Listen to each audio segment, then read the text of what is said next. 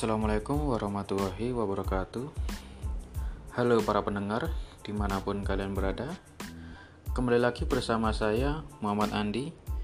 Dan kali ini kita akan membahas tentang peran dan perilaku pasien Faktor yang berpengaruh terhadap kesehatan serta respon sakit ataupun nyeri. Yang pertama ada perilaku. Perilaku adalah serangkaian tindakan yang dibuat oleh individu, organisme, sistem, atau entitas buatan dalam hubungannya dengan dirinya sendiri atau lingkungannya yang mencakup sistem atau organisme lain di sekitarnya serta lingkungan fisik atau mati. Kemudian perilaku sakit.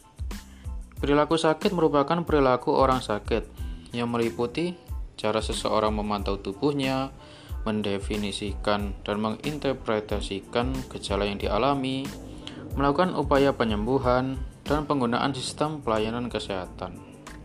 Perilaku sakit ini berfungsi sebagai mekanisme doping juga. Kemudian penyebabnya, menurut mekanik sebagaimana diuraikan oleh Solito Sarwono pada tahun 1993, bahwa penyebab perilaku sakit itu sebagai berikut, yakni dikenal dan dirasakan nyata tanda dan gejala yang menyimpang dari keadaan normal. Anggapan dan gejala serius yang dapat menimbulkan bahaya, gejala penyakit dirasakan akan menimbulkan dampak terhadap hubungan keluarga, hubungan kerja, dan kegiatan kemasyarakatan. Frekuensi dan persisten atau terus-menerus menetap tanda-tanda gejala yang dapat dilihat, kemungkinan individu untuk terserang penyakit, adanya informasi, pengetahuan, dan anggapan budaya tentang penyakit. Adanya perbedaan interpretasi tentang gejala penyakit. Kemudian yang terakhir ada adanya kebutuhan untuk mengatasi gejala penyakit. Faktor-faktor yang mempengaruhi perilaku sakit.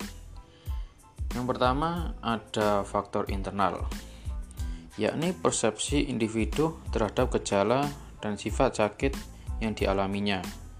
Kemudian ada faktor eksternal atau dari luar yang meliputi gejala yang dapat dilihat, sosial, budaya, serta ekonomi.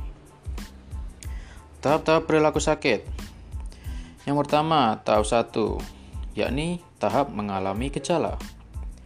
Pada tahap ini, pasien menyadari bahwa ada sesuatu yang salah mereka mengenali sensasi atau keterbatasan fungsi fisik, tetapi belum menduga adanya diagnosa tertentu.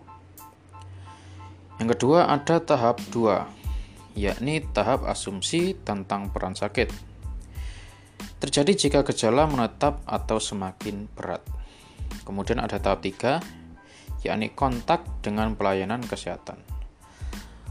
Pada tahap ini, klien mencari kepastian penyakit dan pengobatan dari seorang ahli, mencari penjelasan mengenai gejala yang dirasakan, penyebab penyakit, dan implikasi penyakit terhadap kesehatan di masa yang akan datang.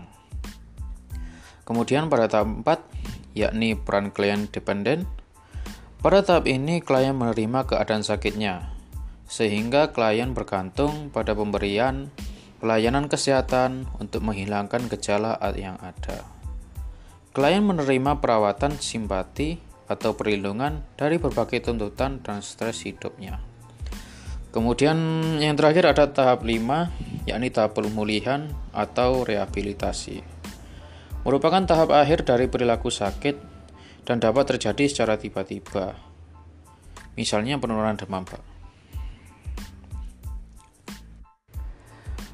Kemudian ada respon dan perilaku pasien terhadap nyeri dapat mencakup yakni yang pertama ada pernyataan verbal mengadu, menangis, sesak nafas, dan menengkur. Kemudian yang kedua ada dari ekspresi wajahnya. Bisa meringis, bisa mengeletukkan gigi, menggigit bibir, dan lain-lain. Kemudian ada dari gerakan tubuh yakni gelisah, imobilisasi, ketegangan otot, peningkatan gerakan jari dan tangan.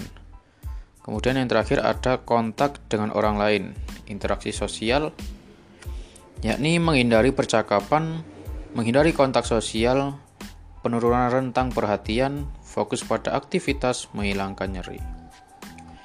Individu yang mengalami nyeri dengan awitan mendadak dapat bereaksi sangat berbeda terhadap nyeri yang berlangsung selama beberapa menit atau menjadi kronis. Nyeri dapat menyebabkan keletihan dan membuat individu terlalu letih untuk berintih ataupun menangis. Pasien dapat tidur bahkan dengan nyeri hebat. Pasien dapat tampak rileks dan terlibat dalam aktivitas karena menjadi mahir dalam mengalihkan perhatian terhadap nyerinya tersebut. Menurut Mainhard dan MC Cavery mendeskripsikan tiga fase pengalaman nyeri. Yang pertama ada fase antisipasi, yakni terjadi sebelum nyeri diterima. Fase ini mungkin bukan merupakan fase yang paling penting, karena fase ini bisa mempengaruhi dua fase lain. Pada fase ini, memungkinkan seseorang belajar tentang nyeri dan upaya untuk menghilangkan nyeri tersebut. Peran perawat dalam fase ini sangatlah penting, terutama dalam memberikan informasi pada klien. Contohnya, sebelum dilakukan tindakan bedah, perawat menjelaskan tentang nyeri yang nantinya akan dialami oleh klien pasca pembedahan. Dengan begitu, klien akan menjadi lebih siap dengan nyeri yang nanti akan dihadapinya. Kemudian, yang kedua ada fase sensasi atau terjadi saat nyeri terasa. Fase ini terjadi ketika klien merasakan nyeri. Karena nyeri itu bersifat subjektif. Maka, tiap orang dalam menyikapi nyeri juga berbeda-beda satu dengan yang lainnya. Toleransi terhadap nyeri juga akan berbeda antara satu dengan orang-orang pun lain. Orang yang mempunyai tingkat toleransi tinggi terhadap nyeri tidak akan mengeluh nyeri dengan stimulus kecil. Sebaliknya, orang yang toleransi terhadap nyerinya rendah akan mudah merasa nyeri dengan stimulus nyeri kecil. Klien dengan tingkat toleransi tinggi terhadap nyeri mampu menahan nyeri tanpa bantuan. Sebaliknya, orang yang toleransi terhadap nyerinya rendah sudah mencari upaya pencegahan nyeri sebelum nyeri datang. Keberadaan enkefalin dan endorfin membantu menjelaskan bagaimana orang yang berbeda merasakan tingkat nyeri dari stimulus yang sama. Kadar endorfin berbeda tiap individu. Individu dengan endorfin tinggi sedikit merasakan nyeri, dan individu dengan sedikit endorfin merasakan nyeri lebih besar. Kalian bisa mengungkapkan nyerinya dengan berbagai cara, mulai dari ekspresi wajahnya, kemudian vokalisasi dan gerakan tubuh dan lain-lain. Ekspresi yang ditunjukkan klien itulah yang digunakan perawat untuk mengenali pola perilaku yang menunjukkan nyeri. Perawat harus melakukan pengkajian secara teliti apabila klien sedikit mengekspresikan nyerinya, karena belum tentu orang yang tidak mengekspresikan nyeri itu tidak mengalami nyeri. Kasus-kasus seperti itu tentunya membutuhkan bantuan perawat untuk membantu klien mengkomunikasikan nyeri secara efektif. Kemudian yang terakhir ada fase akibat atau aftermath. Terjadi ketika nyeri berkurang atau fase ini terjadi saat nyeri sudah berkurang ataupun hilang. Pada fase ini, klien masih membutuhkan kontrol dari perawat. Karena nyeri bersifat krisis, sehingga dimungkinkan klien mengalami sisa pasca nyeri. Apabila klien mengalami episode nyeri berulang, maka respon akibat aftermath akan menjadi masalah kesehatan yang berat. Perawat berperan dalam membantu memperoleh kontrol diri untuk meminimalkan rasa takut akan kemungkinan nyeri berulang. Sekian dari pembahasan kali ini. Apabila ada kurang lebihnya, saya mohon maaf yang sebesar-besarnya. Assalamualaikum warahmatullahi wabarakatuh.